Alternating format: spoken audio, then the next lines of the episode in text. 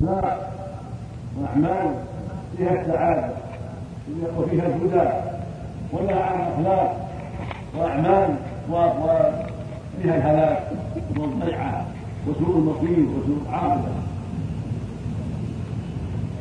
ومما شرعه الله على يديه وفرضه علينا هذه الصلوات الخمس التي فيها راحة القلوب ونعيم الروح وقرة العين. وفيها الخضوع لله. والذل بين يديه قائما وقارئا وراكعا وساجدا وقاعدا في جميع أحواله خاضعا لله في هذه العبادة وهي عمود الإسلام. فرضها علينا خمس مرات في اليوم والليلة مع ما شرع لنا من تطوعات. الصلوات الأخرى لما في الصلاة من العبادة والخضوع والذل وصلاح القلوب وجودها بين يدي الله وتفكيرها فيما يجب عليه عليها وقيادها بالتي سعادتها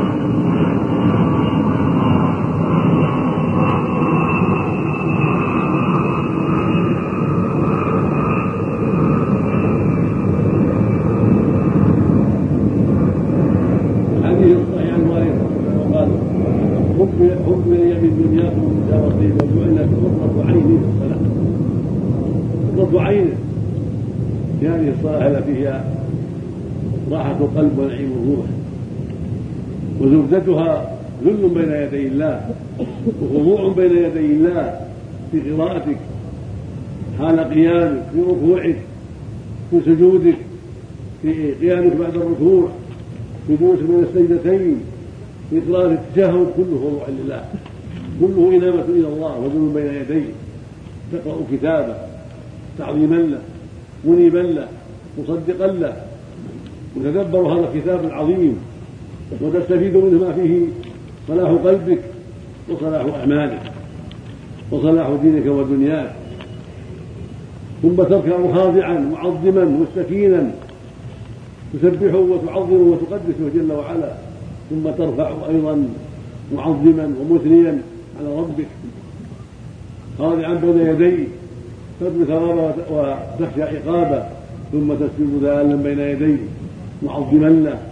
راجيا له مسبحا له مقدسا له تدعوه وترجوه وتسأله ما فيه سعادتك وتسأله خير الدنيا والآخرة. ولهذا قال عليه الصلاة والسلام أما الركوع فعظموا فيه الرب وأما السجود فاجتهدوا في الدعاء فقمن أن يستجاب لكم فحري أن يستجاب لكم. وقال عليه الصلاة والسلام أقرب ما يكون العبد من ربه وهو ساجد فأكثر الدعاء. فالسجود في غاية الخضوع لله. تضع وجهك الذي هو أعز شيء عليك من أعضائك الظاهرة. تضعه على الأرض. تضعه خاضعا ذليلا منقادا بأمر الله. معظما له ترجوه وتسأله وتعظمه وتقدسه. هذا الخلق العظيم من أعظم الأخلاق ومن أعظم أسباب النجاة ومن أسباب قربك من الله وإجابته لدعائك وقضائه لحاجاتك. كما قال عليه الصلاة والسلام أقرب ما يكون من ربه وهو ساجد فأكثر الدعاء. فالصلوات الخمس فيها السعادة والخير. فيها راحة القلوب ونعيم الأرواح وسعادة الدنيا والآخرة. فيها عبادة الله بأنواع العبادة. فيها التذكير به وبعظمته والتحذير من الغفلة عنه والإعراض عن أمره ونهيه. ثم جعل في أوقات مناسبة وهو العليم الحكيم سبحانه وتعالى. في أول النهار أول في أول شيء تبدأ تبدأ بالصلاة. من حين يطلع الفجر وأن تبدأ النهار بركعتي الفجر وبفريضة الفجر. تبدأ النهار في هذه العبادة العظيمة. التي فيها القراءة وفيها الدعاء وفيها التسبيح والتقديس وفيها الخضوع لله في الركوع والسجود. ثم الأذكار بعد ذلك في أول النهار ثم تباشر أعمالك وحاجاتك إلى ارتفاع النهار. فإذا ارتفع النهار وزالت الشمس جاءت الظهر. تذكر ربك. وتعود إلى تعظيمه وتسبيحه وتقديسه. بعدما شغلت وقتا طويلا بحاجات أخرى وأعمال أخرى في أمور دنياك من بيع وشراء من زراعة وصناعة من غير ذلك بشؤون هذه العاجلة وحاجات العبد فيها. فتذكر الله وتعظمه في صلاة الظهر وتقرأ كتابه وتركع وتسجد خاضعا لعظمته. وهكذا تفرغ بعدها لحاجاتك الأخرى بين الظهر والعصر أو لراحتك أو لأكلك وشربك أو لشؤون أخرى. ثم تجيء العصر فتعود إلى ذكر الله وطاعة الله ودعائه واستغفاره. ثم تفرغ لحاجتك بعد الوقت بين المغرب بين العصر والمغرب ثم ترجع إلى المغرب بعد غروب الشمس وتبدأ ليلك بطاعة الله وعبادته وتعظيمه وقراءة كتابه وتسبيحه وتقديسه ثم لك وسعة بين المغرب والعشاء تقضي فيها بعض الحاجات تقضي فيها شؤونا من شؤون دنياك من شؤون آخرتك الأخرى في دراسة العلم في حلقة علم في قراءة القرآن في قضاء حاجات دنيوية في زيارة أخوان لك في عيادة المريض في غير ذلك من الوجوه ثم تأتي العشاء وتختم بها أعمالك مصليا معظما مقدسا لربك عز وجل راجعا وداعيا وساجدا وراكعا. ثم بعد ذلك يأتي المنام وتأتي الراحة في الليل ويأتي وقت السبات وقطع الحركة. تستعين بهذا الليل. على أعمال النهار الآتية. مع ما لك في الليل من سعة كثيرة في الطاعات والتهجد والقراءة مع الليل مع مع النوم والراحة.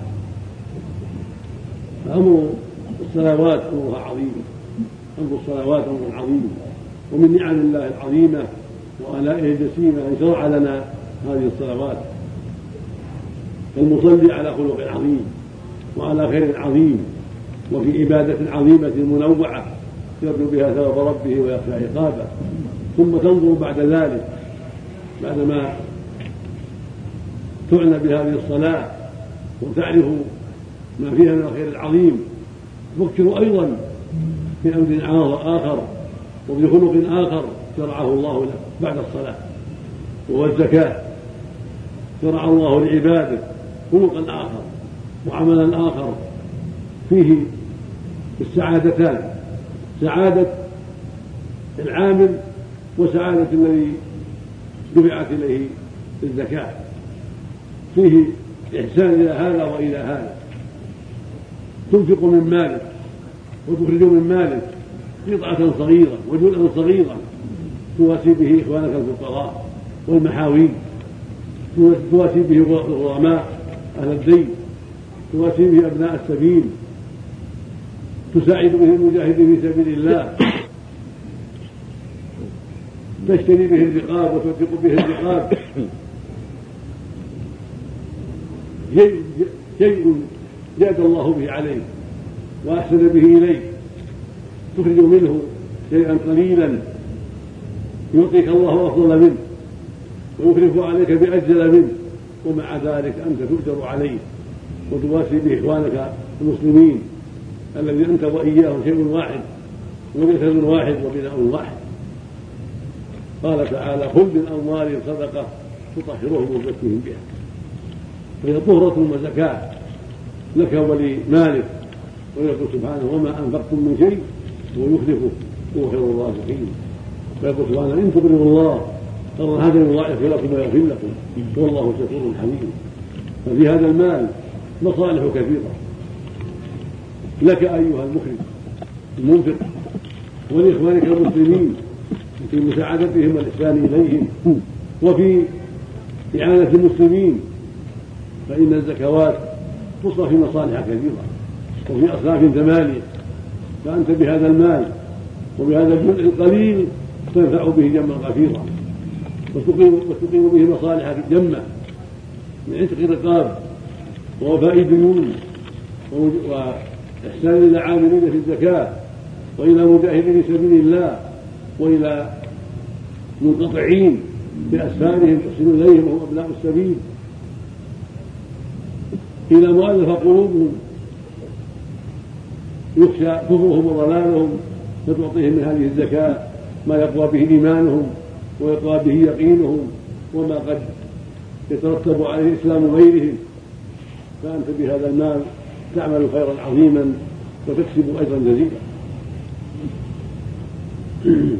ومع ذلك أيضا بإخراج هذا المال يحصل لك خلق الأسخياء والكرماء فإن السخاء والكرم من أعظم الأخلاق الكريمة. وإخراج الزكاة وصرفها في مصالحها في أصنافها وفي أهلها من السخاء والجود من الكرم من الإنفاق المحبوب الذي قال فيه عز وجل وما أنفقتم من شيء فهو يخلف خير الرازقين. وقال فيه عز وجل آمنوا بالله ورسوله وأنفقوا مما جعلكم مستخلفين فيه. فالذين آمنوا منكم وأنفقوا لهم أجر كبير. فالصدقات الزكاة, الزكاة والتطوع فيها الخير العظيم ومن أفضل الأخلاق ومن أعظم الأخلاق خلق الجود وخلق السخاء. وخلق الكرم والإحسان والإنفاق من أعلى الأخلاق وأفضلها. وهذا الخلق بعضه واجب وبعضه مستحب. فالخلق الواجب خلق الزكاة. إخراج الزكاة الواجبة من مالك إلى أهلها هذا خلق كريم واجب وسخاء واجب وجود واجب في أهله أوجبه الله عليك نورة لك ولمالك وشكرا لله على إنعامه عليك سبحانه وتعالى. ومواساة لإخوانك المحاويج وصرفا لهذا المال في وجوه تنفعك وتنفع المسلمين. والمستحب كذلك صدقة التطوع وصدقات التطوع فيها خير كثير سد حاجة الفقير والإعانة على المشاريع الخيرية من تأمين المساجد والمدارس والروض والجسور والقناطر وغير هذا من المصالح العظيمة والمشاريع الخيرية. التي تنفق من مالك من تطوعات من غير زكاتك في تحقيقها وإيجادها ونفع المسلمين بها. فهذا الخلق العظيم عندما يعرف قدره من باشره وأنفق فيه يعرف ما فيه من الفضل وما يحصل فيه من التوسعة وتنفيس الكروب وتيسير الأمور وقضاء الحاجات التي لا تقضى ولا يحصل المقصود. فيها إلا بهذا المال وإنفاق هذا المال. وقد ذم الله الأشحاء والبخلاء وأثنى على الكرماء والأجواد ومن أخلاق الأنبياء ومن أخلاقه صلى الله عليه وسلم الجود والكرم والإحسان. فينبغي المؤمن أن يكون هكذا متأسم برسول الله صلى الله عليه وسلم متكلما بأخلاقه في الجود والكرم والإحسان. وسد الحاجات وإعانة الملفوفين وإعانة المظلومين وقضاء دين المدينين والإنفاق في وجوه الخير ومشاريع الإصلاح يرجو ثواب الله ويخشى عقاب الله سبحانه وتعالى. فالإحسان والجود والكرم والإنفاق من أفضل العبادات ومن أرفع الأخلاق والعفو على ما عوده الله عليه من إعداد الإنفاق والجود انشرح صدره لذلك واتسعت نفسه لذلك وصارت راحته في الإنفاق والجود والكرم. وإذا اعتاد البخل والشح ضاقت نفسه بالإنفاق وضاق صدره بالإنفاق وشد عليه الإنفاق ولا حول ولا قوة إلا بالله. وقد ضرب النبي صلى الله عليه وسلم للمنفق والبخيل ضرب مثلا عظيما فقال مثل المنفق والبخيل كمثل رجل عليه رجلين عليهما جنتان أو قال جبتان من حديد. فكلما أراد المنفق أن ينفق اتسعت هذه جبة أو هذه جنة واسترخت. حتى تعفو أثره فينفق ويحسن وهو من شرح الصدر. طيب النفس. وأما الآخر وهو الشحيح البخيل وكلما أراد أن ينفق ضاقت عليه هذه الحلقات. ولزمت كل حلقة مكانها. هو يريد أن يوسعها فلا تتسع. وجعل النبي يشير بإصابعه إلى ذلك. فهكذا من اعتاد البخل والشح بمثابة عليه جبة من حديد وعليها حلقات شديدة كلما أراد ينفق ضاقت عليه ولزمت يديه وضاقت عليه حلقاتها وقلصت حلقاتها فلا يستطيع أن ينفق ولا أن يخرج يده. بخلاف من اعتاد الإنفاق وجبله الله على الجود والكرم فإنه مثل صاحب الجبة التي كلما أراد أن ينفق اتسعت وانشرحت واسترخت حتى تعفو أثره. فهو ينفق ويحسن ليس له مانع وليس له من يحول بينه وبين ذلك. ثم بعد ذلك من الأخلاق العظيمة التي شرعها الله لعباده خلق الصوم والصوم له شأن عظيم وخلق كريم. صوم عن حاجات النفس المعتادة. يرجو ثواب الله ويخشى عقاب الله ويتذكر نعم الله يصوم عن أكله وشربه عن زوجته عن جماع زوجته. أشياء معتادة معروفة يحتاج إليها كثيرا. ويدعها يرجو ثواب الله ويخشى عقاب الله. ما بين طلوع الفجر إلى غروب الشمس. خلق العظيم يصبر عليه الأخيار. يصبر عليه من يرجو ثواب الله ويخشى عقابه فهو يدع شهوته وطعامه وشرابه يبتغي فضل الله وجنته سبحانه وتعالى. هكذا المؤمن يدع شهوته يدع شرابه وطعام أجل الله عز وجل فلهذا أعد الله له الكرامه وجعل ثوابا لعمل هذا المغفرة. ودخول الجنة والنجاة من النار لما في عمله من الصبر والمشقة العظيمة ولا سيما في أيام الصيف الطويلة ولا سيما في حق من لم يعتده فإنه تشتد عليه الأمور ويصبر يرجو ثواب الله ويخشى عقابه سبحانه وتعالى. ويتذكر نعم الله عليه الذي أعطاه وأحسن إليه وأباح له فطر في أحد عشر شهرا. يأكل ويشرب وينكح لا مانع له سوى شهر واحد. فيحمد الله الذي جعله شهرا واحدا ولم يكلف عباده بأكثر من ذلك ثم جعله جعل له في ذلك أجرا عظيما وخيرا كثيرا.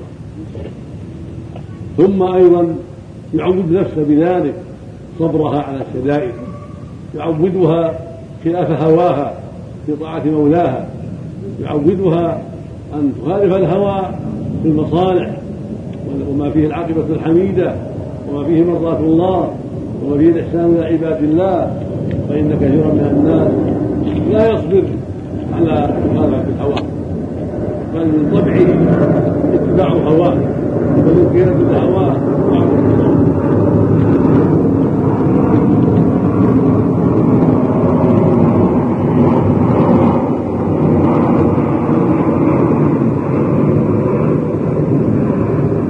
وشرع الله الصوم ليعتاد المؤمن تحمل المشاق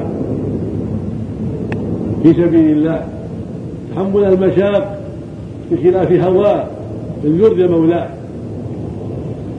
فإن هذا أمر واقع. يجيء الجهاد.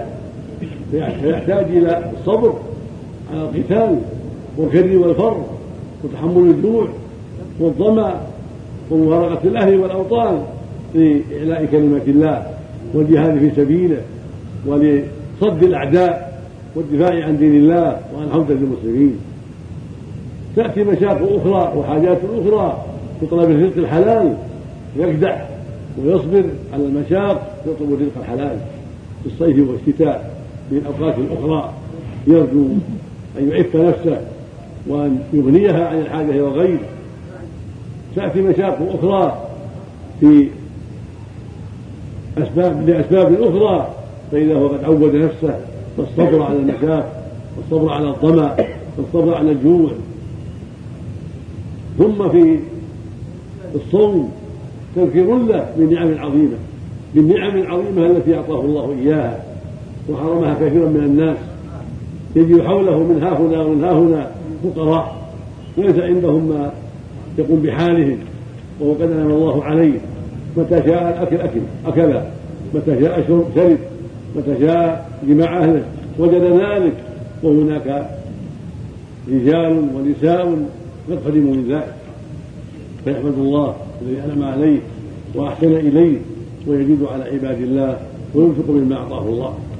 وفي الصوم مصالح كثيرة ونعم كثيرة وتذكير بنعم الله وتعليم للعبد كيف يعالج الأمور كيف يعالج الشدائد؟ كيف يصبر على العظائم إذا ابتلي بها لا بد من الصبر لا بد من تحمل المشاق والجوع والظمأ ومخالفه الهوى في معاني الأمور وفي مكارم الأخلاق وفي الجهاد وفي الصبر على مقارعة الاعداء وفي الإحسان إلى عباد الله وفي طلب الرزق وفي الأسفار التي يحتاج إليها لطلب الرزق أو للجهاد أو لغير ذلك أو لطلب العلم.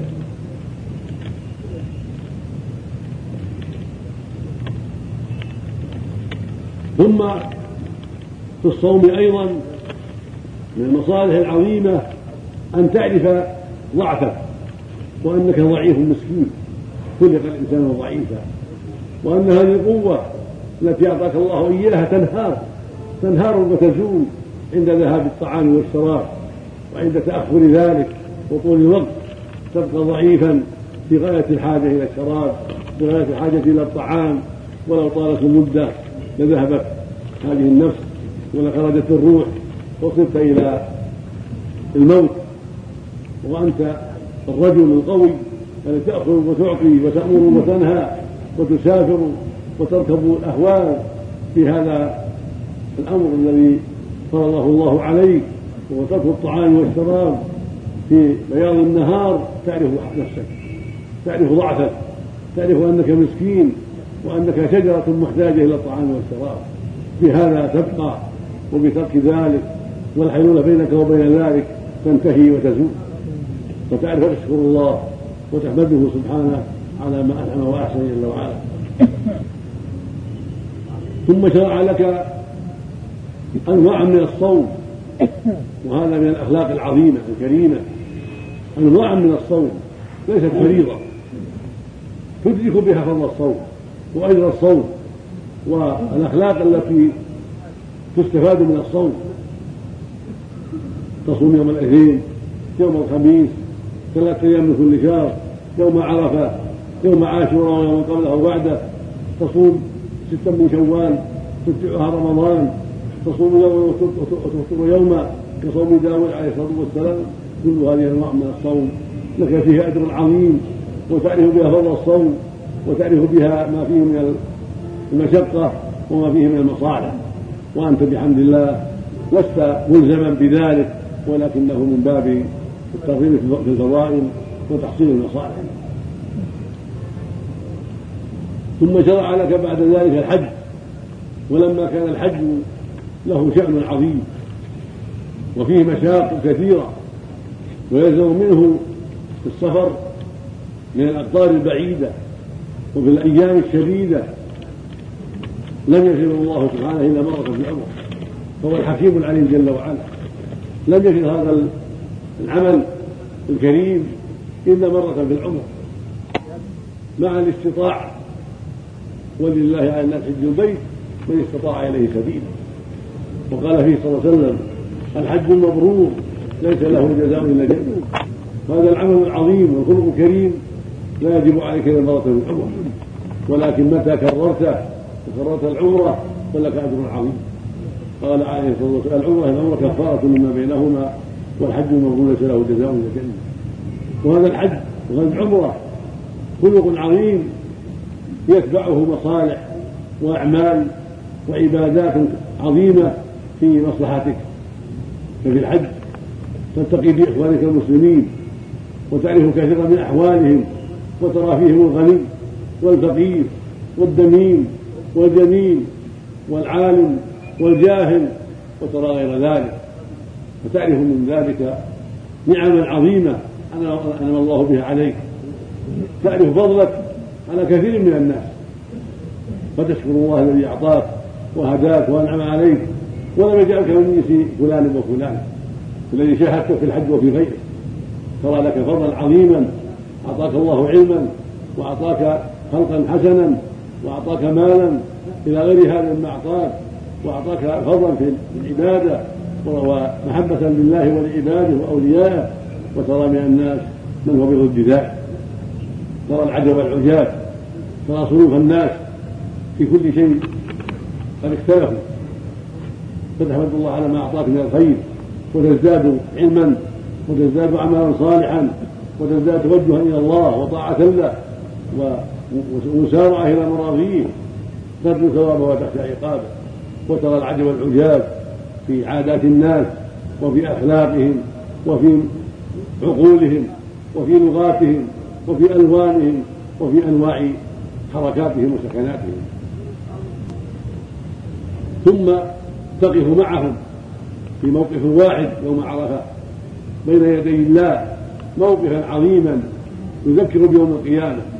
ويذكر بالوقوف بين يدي الله يوم القيامة في لباس واحد أو متقارب في ضاحية في صحراء تحت السماء كل يرجو ربه يرجو عتقه من النار يرجو المغفرة والإحسان كل جاء من من هنا ومن هنا يرجو ربه ويرجو فضله وإحسانه. موقف عظيم وخلق عظيم. شرعه الله للعباد ليتبصروا ويستفيدوا من حجهم ويشهدوا منافع لهم. في هذا الحج العظيم من إخلاص لله وطاعة الله وتعظيم لأمره ونهيه ومعرفة لأحوال عباده ومشاركة ومشاركة لهم في طاعة الله والتقرب لديه والقيام بين يديه سبحانه وتعالى ومشاركة لهم في الذكر والطواف ورمي الجمار وانواع العبادات والطاعات.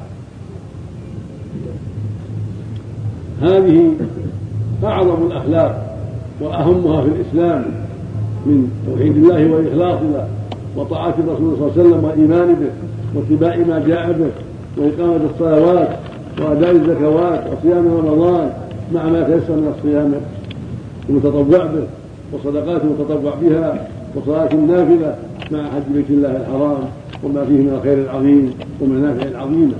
ثم شرع لك أخلاقا في الإسلام عظيمة أخرى من الإيمان بالله وملائكته وكتبه ورسله واليوم الآخر وقدر خيره وشره وأن هذا خلق لا بد منه.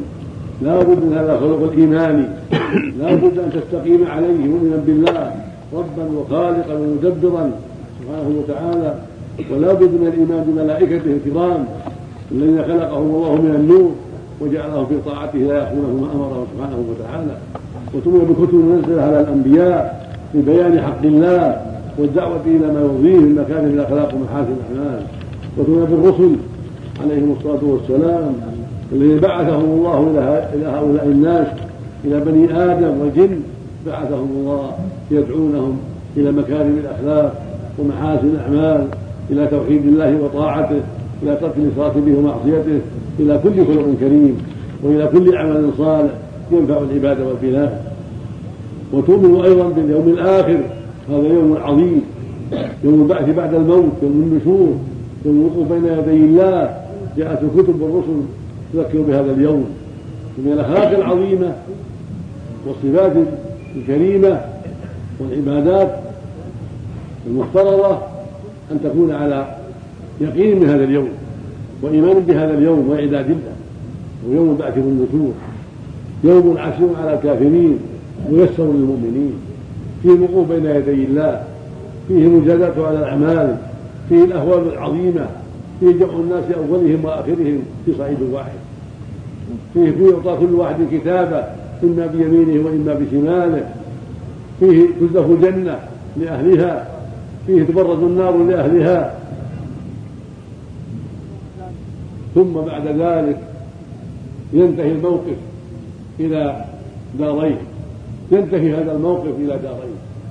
دار النعيم والسعادة والكرامة لمن اتقى الله في الدنيا واستقام على الأخلاق الكريمة وطاعة الله ورسوله ودار الهوان والعذاب والشقاء لمن حاد عن أمر الله وتابع الهوى والشيطان وحاد عن الخلق الكريم ورضي بالخلق الذميم فيصل إلى النار وبئس المصير. نعوذ بالله من ذلك.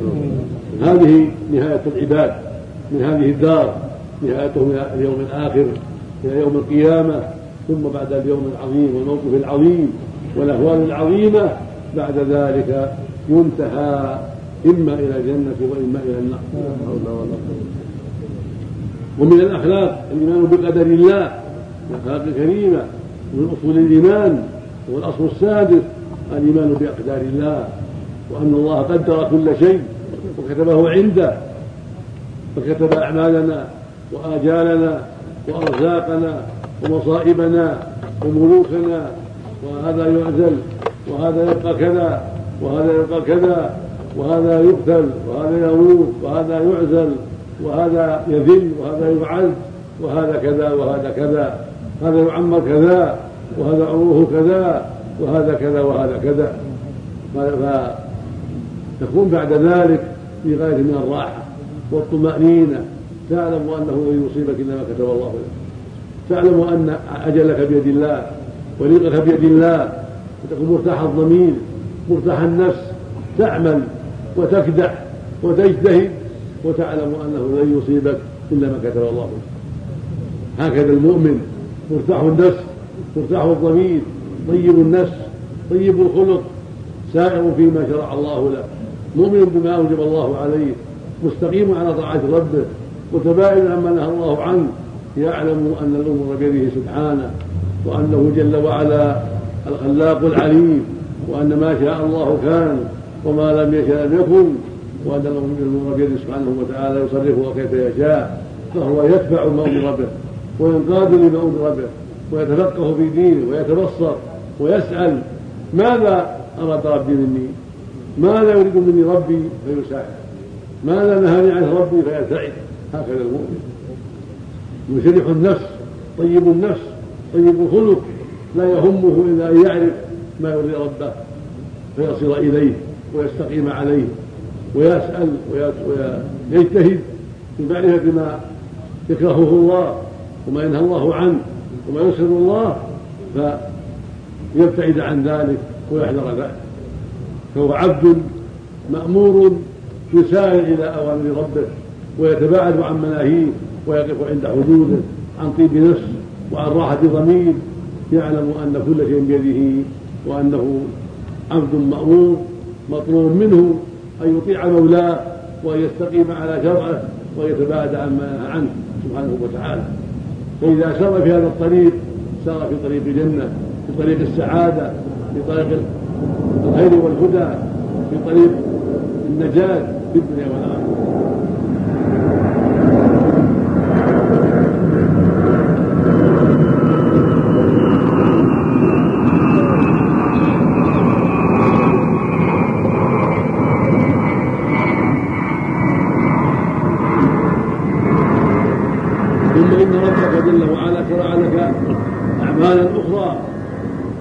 لك في هذه الدار أن تبر والديك وتحسن إلى والديك. هذان اللذان أحسن إليك وصبرا عليك. صبر أولا عليك حملا. فالأب ينفق ويحسن ويراعي صاحبة الحمل.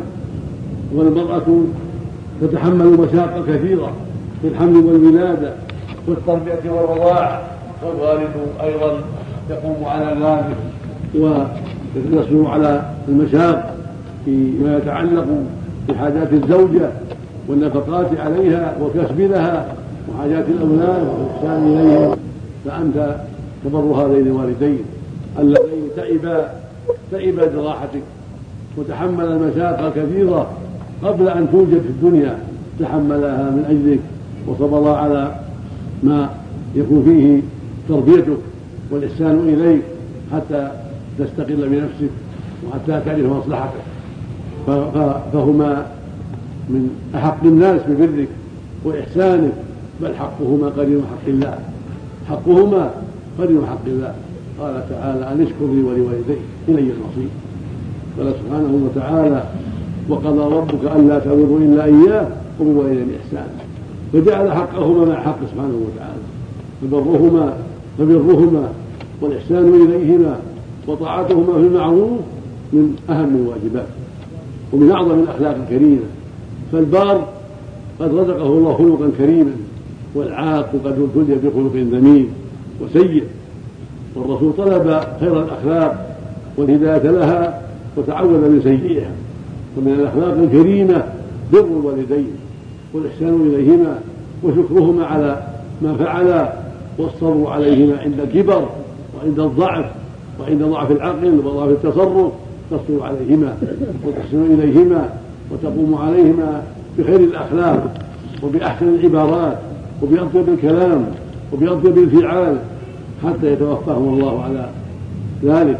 فأنت تصبر وتبرهما وتحسن إليهما وتطيعهما في المعروف وتصبر على كل ما يتعلق براحتهما مهما كانت الأمور.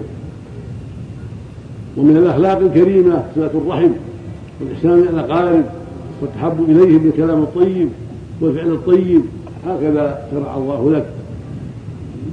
يقول عليه الصلاة والسلام من أحب أن يبسط له في رزقه وأن ينسى له في أجل فليصل رحمه. ويقول عليه الصلاة والسلام لا يدخل الجنة قاطع رحم فصلة الأرحام وبر الوالدين من أعظم الأخلاق الكريمة. والعقوق والقطيعة من سيء الأخلاق من أسوأ الأخلاق التي ذمها الله وعابها. وجعل العقوق قرن الشرك. قال النبي صلى الله عليه وسلم ألا أنبئكم بأكبر الكبائر؟ قلنا بلى يا رسول الله. قال الإشراك بالله وعقول الوالدين وكان متكئا فجالس فقال ألا وقول الزور ألا وشهادة الزور بين صلى الله عليه وسلم أن من أقبح الكبائر والأكبر الكبائر هذه الثلاث. هي من الأخلاق السيئة التي استعان منها النبي صلى الله عليه وسلم. شرك الشرك بالله هو أسوأ الأخلاق وأقبحها وأعظمها ظلما. ثم العقوق للوالدين وقطيعتهما من أقبح الأخلاق ثم شهادة الزور من أقبح الأخلاق. لما فيها من الظلم والعدوان والإيذاء للناس والتعدي عليهم. أما الصدق والشهادة وأداء الحق فهذا من أكرم الأخلاق. والصادق في شهادته الذي يؤديها كما أمر قد أتى خلقا عظيما خلقا كريما والذي يكتم الشهادة أو يزورها قد أتى خلقا لئيما ذميما قبيحا. وكذلك من من الأخلاق الكريمة مخالقة الناس بالخلق الحسن الكلام الطيب بدعوتهم إلى الخير وأمرهم بالمعروف ونهي عن المنكر. قال النبي صلى الله عليه وسلم في بعض أصحابه اتق الله حيثما كنت. وأتبع السيئة الحسنة ترفعها وخالق الناس بخلق حسن. والله يقول سبحانه وقول الناس فاسكت ومن الأخلاق الكريمة أن تغض نفسك وتجاهدها على أن تعامل الناس بالخلق الحسن ولا سيما إخوانك وأحبابك وقراباتك وأصدقاؤك وعموم المسلمين.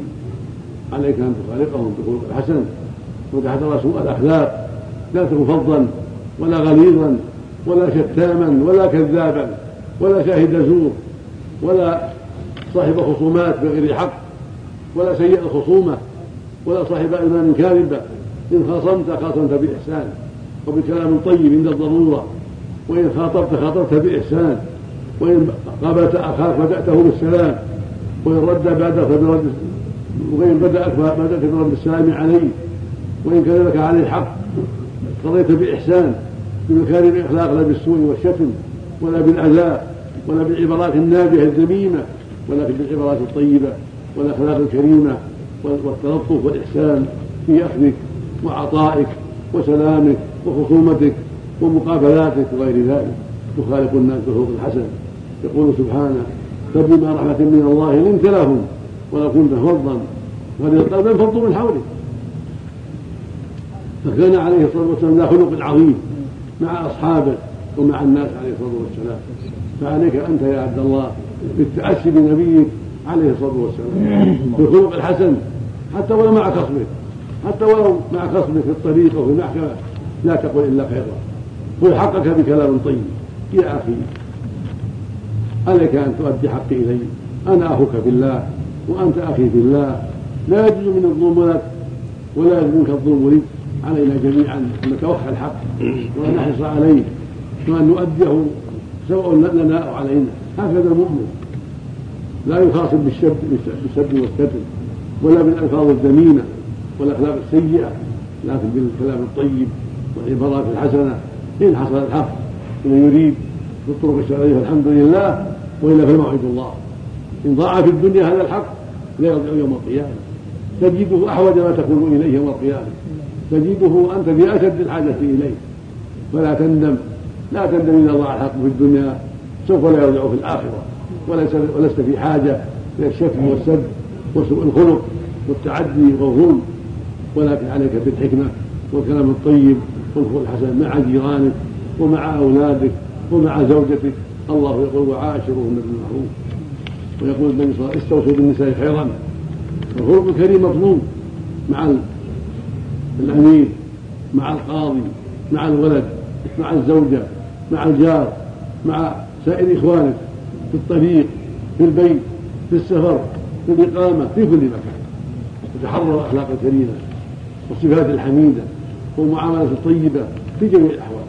كل هذا مما دعت إليه الرسل ودعا إليه نبينا عليه الصلاة والسلام. فهو دعا إلى مكارم الأخلاق ومحاسن الأعمال وحذر من سيء الأخلاق وسيء الأمل أسأل الله بأسماء الحسنى وصفاته أن يوفقنا وإياكم بخير الأخلاق ومكارم الأخلاق. وقد صح عنه عليه السلام أنه قال إنما بعثت لأتمم مكارم الأخلاق. هكذا جاء الحديث عليه الصلاة والسلام. يقول إنما بعثت لأتمم مكارم الأخلاق. وفي لفظ بعثت لأتمم صالح الأخلاق. فقد بعثه الله يدعو إلى صالح الأخلاق. ومكارم الأخلاق وينهى عن سفاف الأخلاق وسيئ الأخلاق فأسأل الله جل وعلا بأسمائه الحسنى وصفاته العلى أن يرزقنا وإياكم مكارم الأخلاق ومحاسن الأعمال ويعيننا وإياكم من سيء الأخلاق وسفساف الأعمال ويصلح قلوبنا وأعمالنا ويثبتنا على دين حتى نلقاه سبحانه وأن ينصر دينه ويعلي كلمته وأن يوفق ولاة الأمور لما فيه رضاه. ولما فيه صلاح العباد والبلاد. إنه جواد كريم صلى الله وسلم على نبينا محمد وعلى آله وأصحابه وأسلامه.